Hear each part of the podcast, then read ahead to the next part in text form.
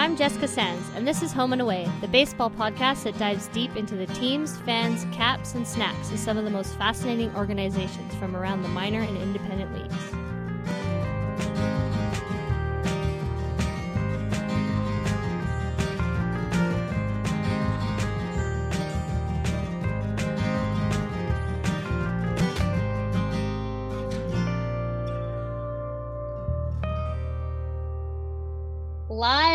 From our separate apartments. over over the old conferencing software. We're coming to you at the third and final episode of season two of Home and Away. Um, kind of a interesting time to be doing a baseball podcast, so to speak. Yeah, well, we thought we'd uh, give you a little bit of baseball content to tide you through. Let's go back into the past, into summer 2019, when you could go outside and you could hug your friends and go to live baseball games. And that's what you did in Nevada. I did. So I started a tour in Reno, and the Aces happened to be in town. So it worked out perfectly. And a friend of mine who I had met through the touring circles had recently moved back to Reno, her hometown. The stars aligned, and we were able to go to a game. Absolutely. And that is uh, Tianna Robertson that you went. went. Fun fact she is the one who actually designed our logo, the home and away sort of baseball throwback sports font, um, all hand lettered by her. So it was awesome to have her on the show to talk about her hometown team. My name is Tianna Robertson, and I work in reporting for some sciency stuff, and I live in Reno, Nevada. So Tia designed our fabulous logo. I forgot to bring you a shirt. I'm sorry. and we are here in Reno on a variety of promo nights. We have Thirsty Thursday $2 beers. It's Pride Night. It is they're playing as the Corazones. I'm butchering this pronunciation. So we're gonna head to I think get a two dollar beer and go from there. Maybe visit the team shop. You can help me pick out a hat. I own no Aces swag, so I think it's about time I get something. So Ace, we are at the Greater Nevada Field. The Reno Aces are the Arizona Diamondbacks AAA, and they are playing the Sacramento River Cats uh, in the San Francisco Giants organization. All right, I think we found the two dollar beers. I don't beer often, but when I do, two dollars is a good way to do it. So we are here on Thirsty Thursday, Pride Night, and the team is playing as Los Corazones, which is a chili pepper. What does it represent? Family, food, and baseball. That's right. Let's do that. Double fisting here. Do you want me to carry one? I like the look, the double fisting look I have going on. You're committing to the $2 Thirsty Thursday. I like that. I look like I know what I'm doing. And you're wearing a mustard colored shirt, so. I know, and it has the baseball stripe kind of vibe going on Yeah. on the arms. Excellent. So I see people with pride umbrellas and trans flags and I had no idea it was Pride Night. I just saw it earlier today, but that is exciting. So I'm looking forward to seeing what sort of things they do in the game to support this night. What was it like being at that stadium in Reno? I am picturing harsh desert climate. Yes, it was very hot. So I actually requested tickets in the shade and tried to stay out of the sun. I don't know how these guys play a bunch of games in that heat, but I guess you get used to it. Beautiful park. Um, the Aces are the AAA affiliate of the Arizona Diamondbacks, so very nice facilities. But you got you got lawn seating. No, we bought seats, but we sat in the lawn for a bit. oh, okay. Yeah, so they had a walk around concourse and a berm or a lawn. And I always, anytime a team has that sort of chill zone, I like to just take in a couple innings out there because it's a nice atmosphere. It tends to be a lot of kids around, so depending on what you want to get up to at the game, maybe not the best spot for some rowdy youths, but we were very well behaved. It was it was Thirsty Thursday. So we went on like the trifecta of promo days. Oh, that's it was right, yeah. It was Thirsty Thursday, two dollar beer night, Pride night, and they were playing as Los Corazones. So there was no shortage of activity happening. It was a little too much actually. I, I wondered why they crammed like three promotions into one, but Did we had a good time. Did they do an adequate job of each promotion? Like, did they? I don't know. Did they have Pride specific promotion? Did they have uh, emphasis on the the branding while also constantly slinging the brews? I guess so. Um, they had one thing I really liked about how the Aces did Pride Night was they had tables with various interested parties around the concourse, so you could get more information about their causes and their positions, which was really nice because a lot of times teams will do a Pride Night and they'll just kind of throw rainbows everywhere. So it was nice to have some of the stakeholders of that community represented and if you wanted to get more information you could speak to them and we actually spoke to a couple of them they were super nice hi How's it going? Good can i take your picture Sure, yeah. one two three nice tell me about your campaign i'm from canada so i don't oh, know Oh, if i can Well, would you fill like, this out but Yeah, so please take stickers and get souvenirs. Yes, I'd love the a Human sticker. Rights Campaign, we're the nation's largest LGBTQ civil rights org here in the United States. Oh great. Yeah, so we do a lot of political work, uh, you know, working to elect pro-equality candidates and, you know, pass bills that will protect our community. awesome. Would you also like to take a self a photo with our equal with our team mascot? Um, your pet your pet rock? Yeah. yes love that. Thank you. And it could be a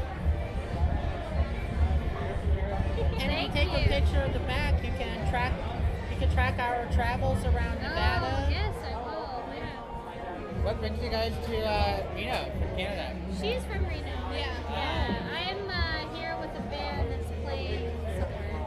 But I have a day off today. Nice. am. Thank you. You're doing great work. Thank you very much.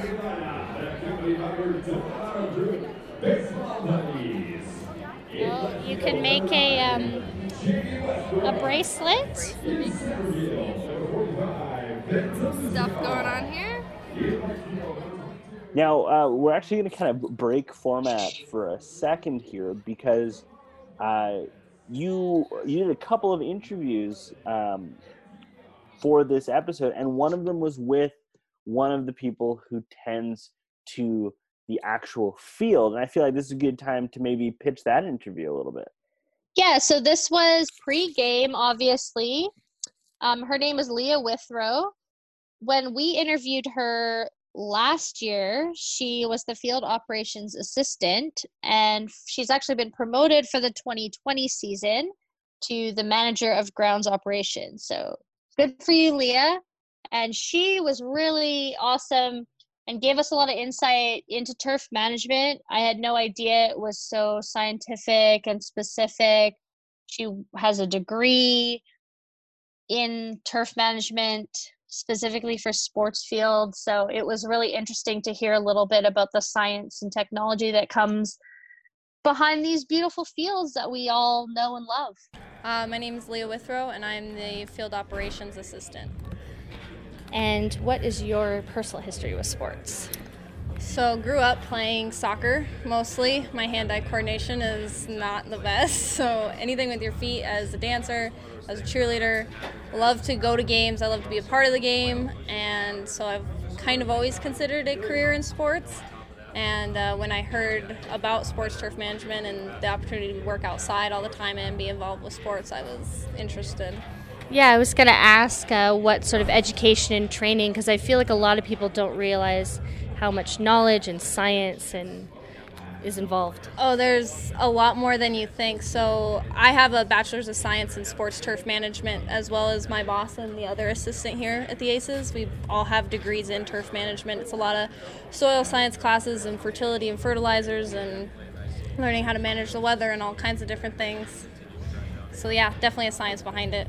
So, what does your average game day look like? I know it probably changes depending on the weather, but general. So, depending on their batting practice schedule, probably get in about nine or ten. We mow every single day because we put on a ton of fertilizers and stuff, so it's constantly growing. So, yes, we do mow every single day. Um, then we will groom the infield skin to make sure everything's level, water it really well so it's soft for when the players take uh, ground balls, and then uh, by that time it's time for batting practice. We pull all the batting practice stuff out, and then we get a little break for a second, and then it's getting. We have about an hour to prep everything for game time, which means chalking the lines, prepping the mound and plate, painting the boxes watering the infield skin again to make sure it's soft, and then watching the game and watching all your work that you just put in since 9 a.m. come to life. It's really cool.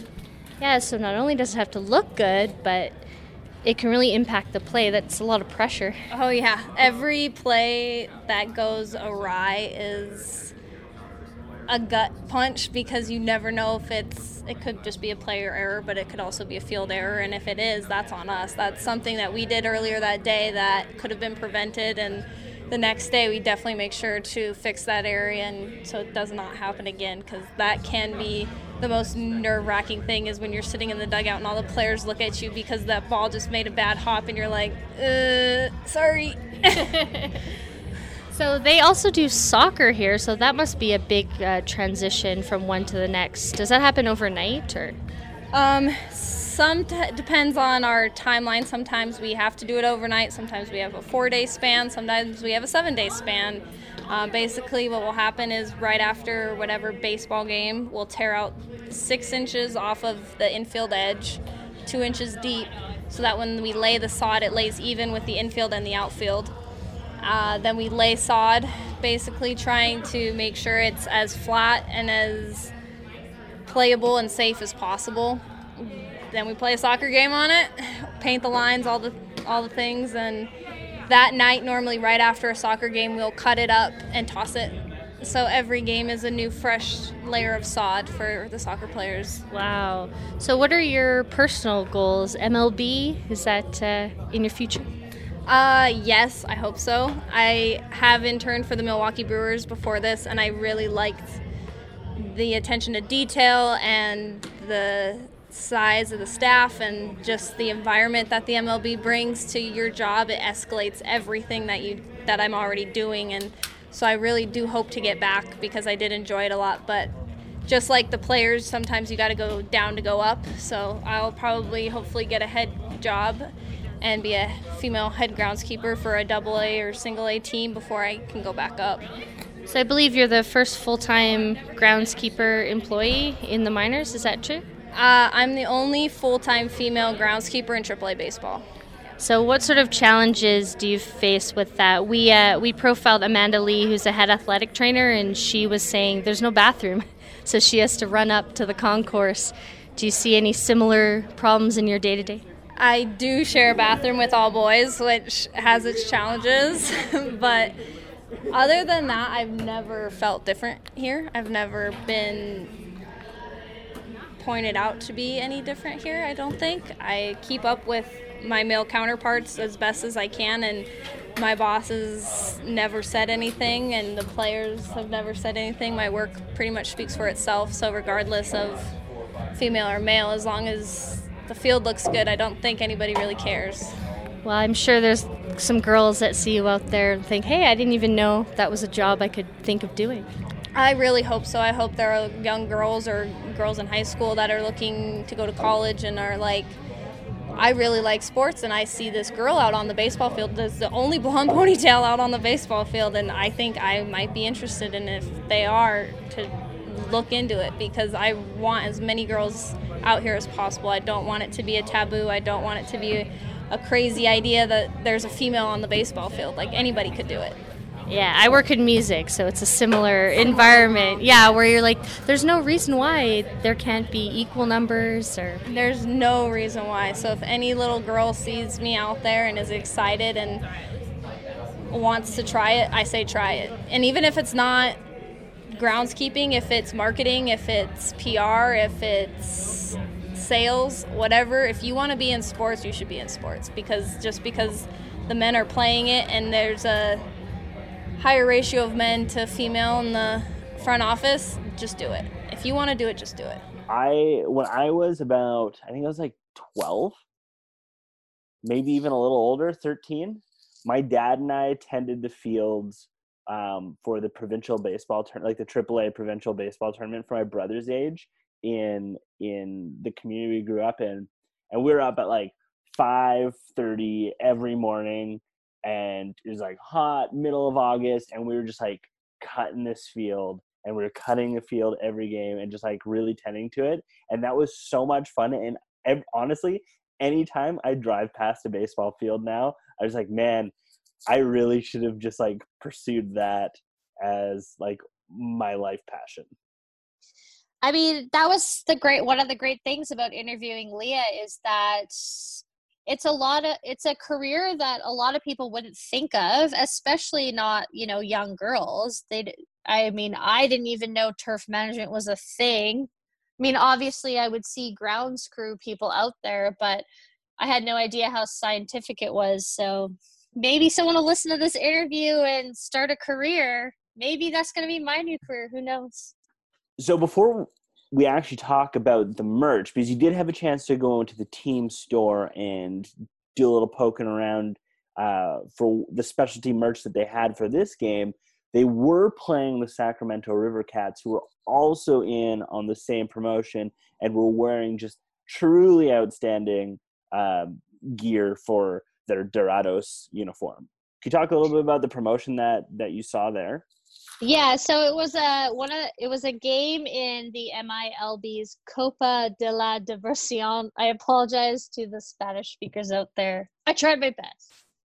Um, and it's kind of an alternate team that a lot of the teams play under to embrace the culture and values that resonate with the team's local Hispanic and Latino communities and so they often have a lot of fun music and dancers and the river cats you said play as the Dor- dorados? And you love the hat?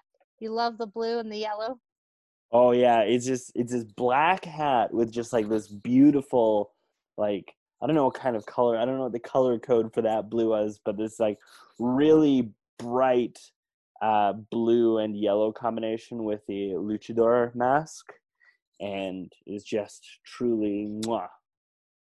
i'd say i'd have i would have to go with the uh, dorados in that particular game the corazones which is the reno's identity it's a chili pepper what i understand but the colors were green and red so it kind of looked like a bit of a like fiery christmas to me but it was a lot of fun and we got to see a lot of fun merch and there's a there's a shirt that i've seen at a bunch of major league parks. It says beer period baseball period and then it has the logo of whatever team it was and so they had one that said cerveza baseball which was Oh, hilarious. So i picked that i picked that up for a friend but yeah and they had like a green shirt with a sugar skull wearing the team hat so not just for latin and hispanic fans but i think anyone can appreciate the really cool artwork and different colors much more colorful than a lot of these teams have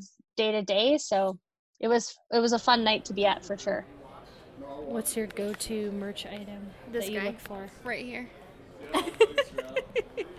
uh, go-to merch item. Mm, I mean, I think I like just a good T-shirt. You know, I feel like that's pretty standard. But I love hockey jerseys. You know, so anything that's kind of like a traditional jersey, sports jersey is always a fun, fun one. Oh, I gotta get this the um, Team Sharpie. You know what I really like is a good functional home item. Oh, like a barbecue flipper. Yeah, barbecue flipper. Uh, a good uh, spatula or a bowl. You know, I would think that they would have a deck of playing cards because it is Reno.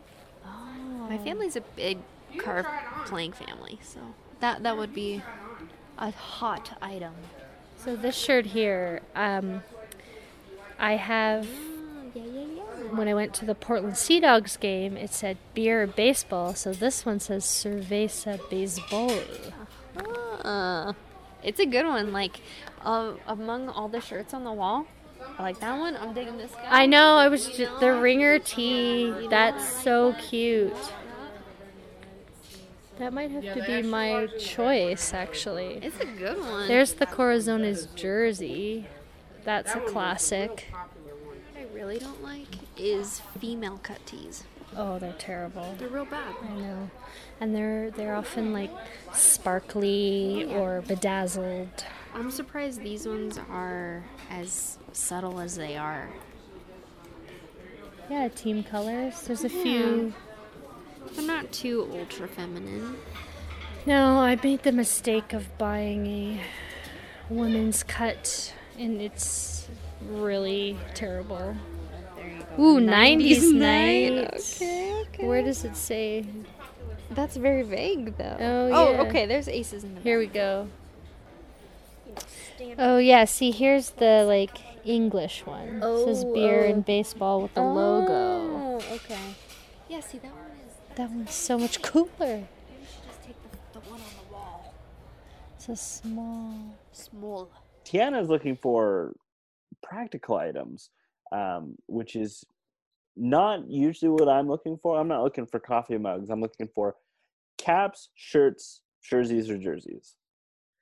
Yeah, so I always want a hat. So I like to wear a hat mostly of the home team. There are a few exceptions. Like I'm a Jays fan, so if I'm at a Jays affiliate, I will wear their hat even if they're the away team, but I always look for a hat. I lean towards more the dad like relaxed style hat, adjustable style because I like to put my ponytail through the hole. So I generally don't do fitted, though I do look for fitted caps for you, of course. And then I always look for a branded Sharpie, which I think I've mentioned before, but I have a large collection of branded Sharpies. So everyone who thought I wasn't cool in high school proved them wrong. So with those, are they like the team's color codes?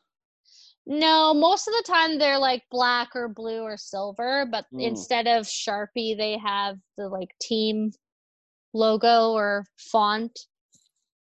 Um, and they're they're just cool. I like Sharpies, so I have a lot of those. And then I, if I'm doing an episode of the podcast, I'll always look for a baseball because I had this idea of doing like having a display this is in my fantasy life when I have like a trophy or like sports room, but having like a display of a ball from every episode. But you know what? The interesting thing about the to get back to the Aces is their ball was black, which Oh. I still bought, but it, it's really weird to me. You can't write on it, so I couldn't write the date that I was there, get With it the- signed or anything. But the silver pen, you could, and that would look sharp. That's true. But Sharpies don't really work on baseballs. A regular pen, like ballpoint pen, is the best. Interesting. This is stuff I didn't know. Yeah, and so, and then I do like a good t shirt. However, I have so many t shirts that unless I'm a huge fan of the logo or if they have like a funny one, um, I'll get them. I did buy a shirt from the Aces game. Uh, gifts, I'll look for t shirts, I'll look for postcards. I so you go, you go, you go all out. Like you are a a full on merch connoisseur. Yes, I have experience and a love of merch across several industries. What what Um, would you say the wor- or the weirdest piece of baseball merchandise you have ever purchased is? that I've purchased. The weirdest one. Um, I have a hot dog hat, like a foam hat from the Savannah Bananas. Um, I'm pretty sure it's for kids because it's really small, but the hot dog only has ketchup on it, so point proven. And I don't think there's a better way that for us to segue into uh, snack chat because this was truly a bonkers snack chat for Tianna, and I feel very sorry for her. Looks like standard ballpark fare so far for snack chat. I doubt that there is a mac and cheese item, but that's that's my mission in life is to try every mac and cheese I come in contact with. Amazing. Well, let's see. Cheeseburgers, hot dogs, nachos, pretty standard. Tap take A takeover. torta. Carne asada torta.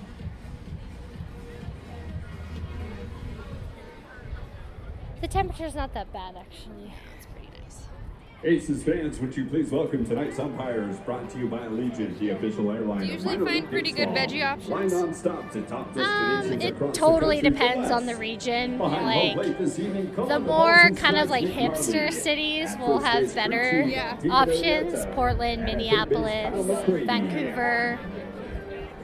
Um, but yeah, I mean, I feel like at this point most teams have some veggie item, whether it be a veggie dog, a veggie burger, or pizza or something. But I would think Oh, here's- would have a veggie. there's a mac and cheese cone. Oh god. I don't know what that is, but I need to spot somebody walking around with a mac and cheese cone. I think we found our snack chat item. Oh yeah. How am I not gonna get the mac and cheese cone? I just told you my whole spiel of mac and cheese. Okay, so we have purchased the mac and cheese cone. Didn't know what it was from the uh, description on the menu, and it's literally an ice cream cone full of mac and cheese. Uh, they're out of forks, so And we're talking we're talking like a waffle cone. a waffle cone full of mac and cheese that you, I guess, you have to drink it. It's it's gonna be messy and it's like the big curly kind of mac and cheese. So it's it's gonna be an ordeal. For my first bite, it's it's disappointing. No sure. Okay, so is the delivery method disappointing? Is the taste disappointing? I'd say the taste is disappointing. The delivery method, you know, I'm on board with a with a you know alternative method, but I'm gonna have to go for a hot dog for sure. I mean, mac and cheese. There's not a lot you can do to jazz it up. Why not put it into a waffle cone? I guess. If it ain't broke, don't fix it. You know. All right. So signature item, the mac and cheese cone. We have mixed reviews on. Everything I'm about to say sounds real gross. so, uh, fir- first bite of mac plus waffle cone. The waffle cone makes the mac better. A little hint of sweetness in your mac and cheese. It's sophisticated. All right. So we're uh, it's it's moving up. Still not great.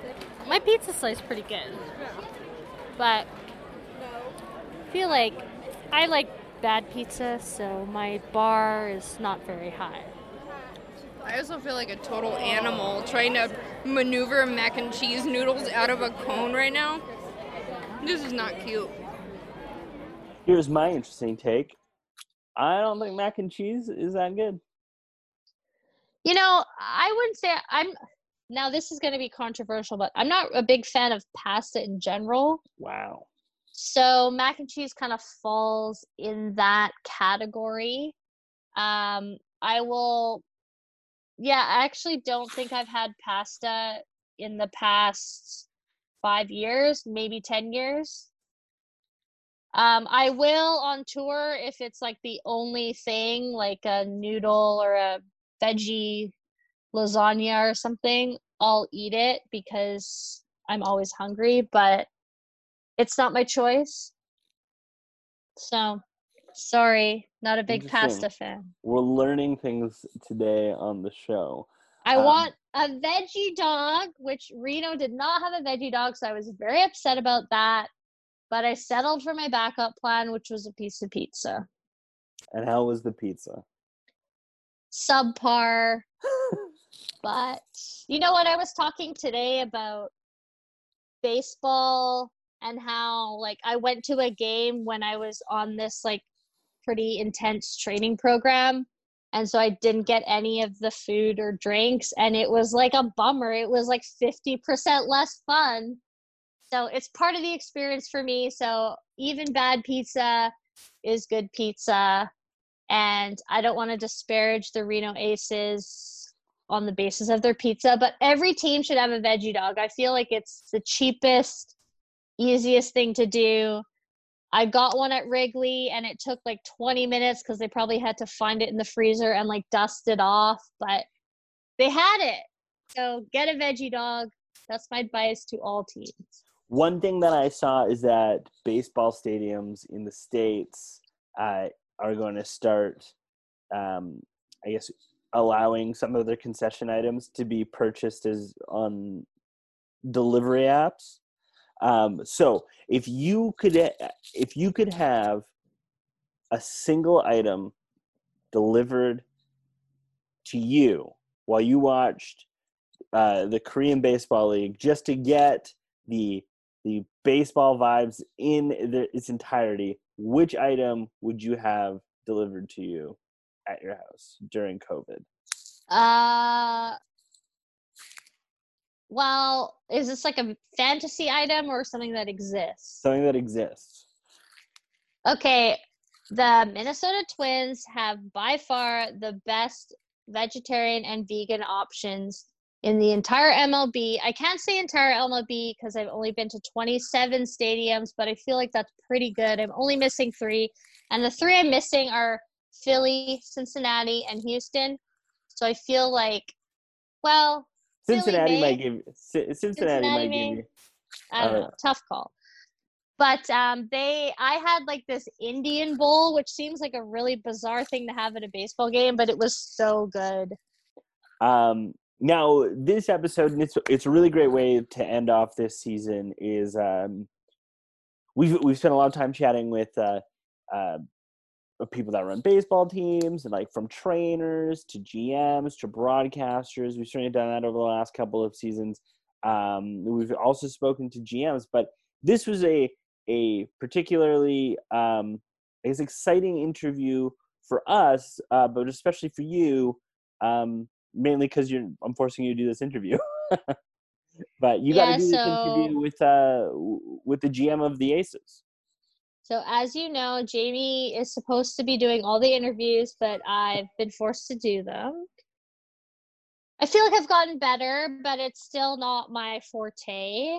I'm more of a like watching and eating and just being there vibe. But as you know, we love to feature women in baseball, and the Aces have an amazing lineup of a bunch of really talented and engaging women. But I was super excited to interview Emily Jaenson, who's the GM of the Reno Aces, and she kind of gave us a little snapshot of the day to day of a GM of a AAA baseball team, as well as her kind of unconventional path to sports and to the GM position. So it was really awesome to meet her. She was super nice, really great answers to all my questions. So it, it, it was nerve wracking for me to interview someone of that high of a position, but she was really great. And you could tell that she took her job seriously, but she also was using it as a platform to encourage people to sort of follow their dreams and to to not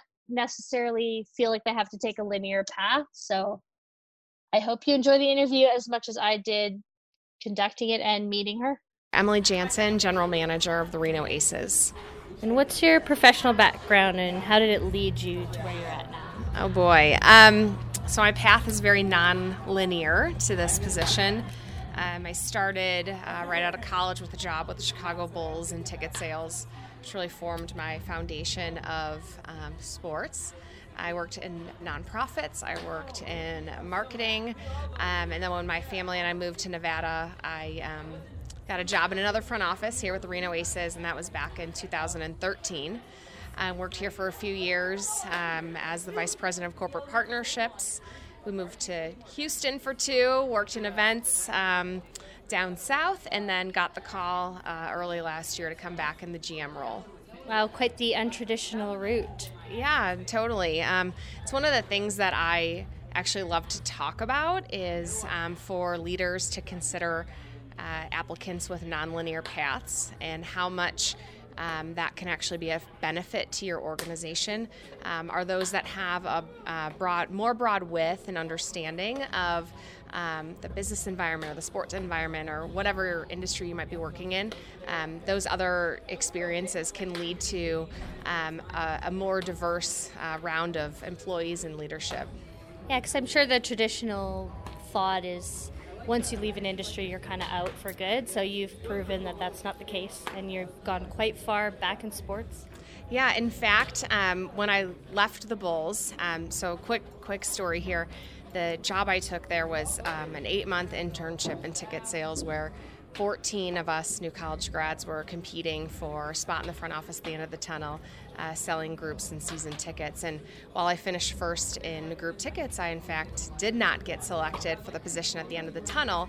So um, many of my comrades went all across the country seeking employment with other teams, and I decided to take a job with Muscular Dystrophy Association Chicago. I was stoked to work for a not for profit in event planning and partnership. And when I um, told my boss that I was taking the job, he said, Emily, you know, if you leave sports, you're never going to get back in. And um, really admire the man, but I was going to prove him wrong. And um, I'm, I'm happy to say that I did. Well, you've got yourself into a great position here. So you're the only woman to hold the position of GM at the AAA level. You're part of a really great trend we're seeing, particularly in minor league baseball. So, what do you think the front office landscape's looking like for women in baseball specifically? Yeah, sure. So we've got a really diverse front office here at the ACES, and uh, many members of our senior leadership team are, in fact, female. Um, so my day to day, it's not something that I think about. My number one priority is getting the job done and doing it with excellence. Uh, number two priority is to grow my team personally and professionally. Um, and the third is um, really to shine that light for other women to know that reaching this position is possible. Um, so I think about it, um, but it's my reality each day is that I work with really talented men and women to bring um, fun and entertainment to the people of Northern Nevada. Yeah, I work in music, so it's a similar idea where you're like, it's not my number one priority. I don't really think of it day to day, but yeah, you do realize that you are a trendsetter in a lot of ways, and hopefully, there's a lot of young women and girls that read about you and see you on the field and can dream a dream maybe they wouldn't have had before. Yeah, I hope so. It's a responsibility for me to do this job well so that others may have the opportunity and that I can shine the light for the next talented girl to take a position like this one. So, what does the average day of an MILB GM look like? Oh gosh, um, that was my favorite question when I was um, in college and I was trying to understand like what different roles were. I think I went to every networking event with sweaty palms asking, What do you do every day? And um, my answer isn't so different from those that I got back in the day that no um, two days are the same and that's one of the reasons why i love this position i work um, with many of the different um, business lines of of the business of the Reno Aces. Um, I wear many hats. I'm sort of a jack of all trades and overseeing generally the entire um, operation of the team. So I could be meeting with corporate partners. I could be helping our uh, team store manager decide what product he's buying for the next year. I could be working with a creative agency on our marketing plan. I could be talking to um, a media partner about our next buy or doing an interview. Um, I could be prepping for the game that night uh, with with my team to make sure we're putting on the best experience possible. So um, it's a it's a myriad of different things, and uh, that's the way I like it. Nice. So how much autonomy do you have as a GM of the Aces, given the tie to the MLB affiliate, in this case, the Diamondbacks? Um, so I work um, with the D backs, I work with um, obviously the Aces. I work with minor league baseball, um, the PCL, and um, the uh, Pacific Coast League, just in general. So um, I work amongst the whole group, uh, but AAA is a hard level. All these guys are just waiting to get their call. Um, they might be bouncing back and forth. We do about 200 transactions, over 200 transactions each season, um, getting called up, getting sent back down, um, just trying to develop players to their ultimate success. So, what is your favorite part of a Reno Aces game? Any fun promotions, games, fan experiences you like? Um, yeah.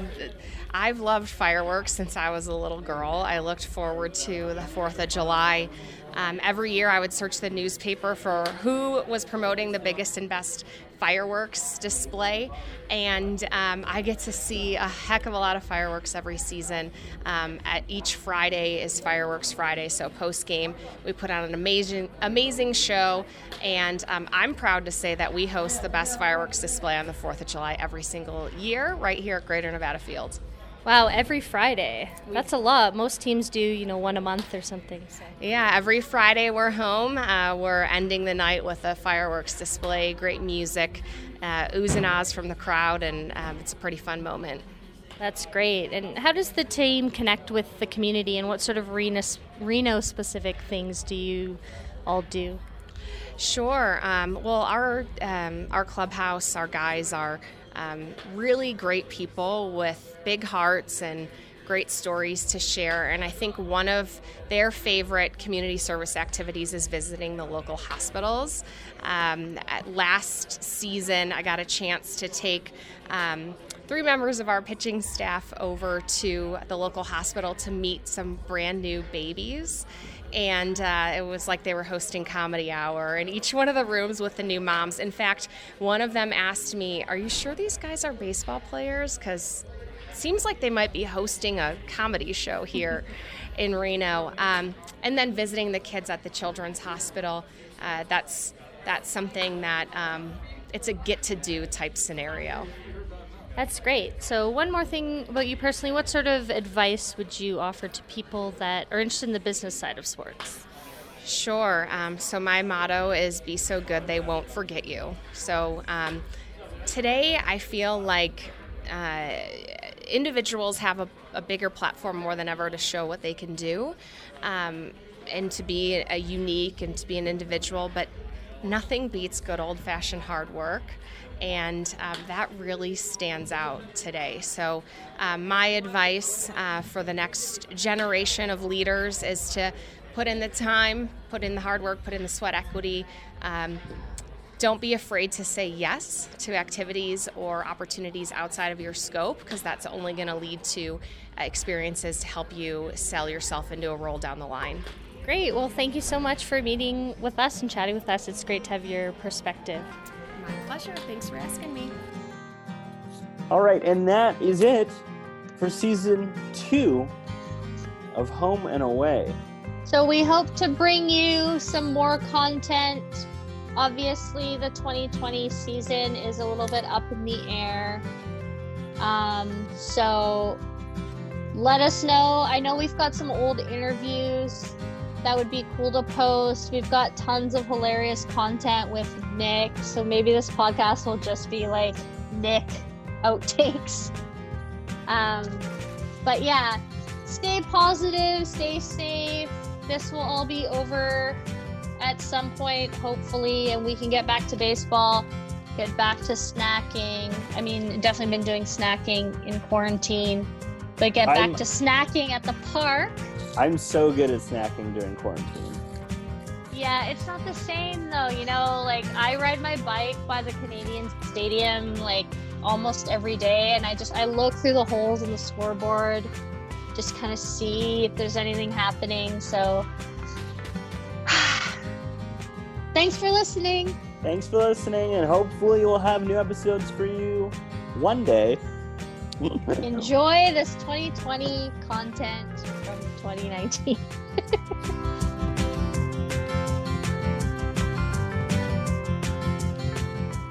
Home and Away is hosted by me, Jessica Sands, and produced by Jamie Sessford. This episode was recorded at my apartment. And at my apartment, too. Our theme song was written and recorded by Steve Sladkowski. Special thanks to Emily Jaenson, Leah Withrow, Tianna Robertson, and the Reno Aces. You can find us online at homeandawaypod.com and on Twitter and Instagram at homeandawaypod.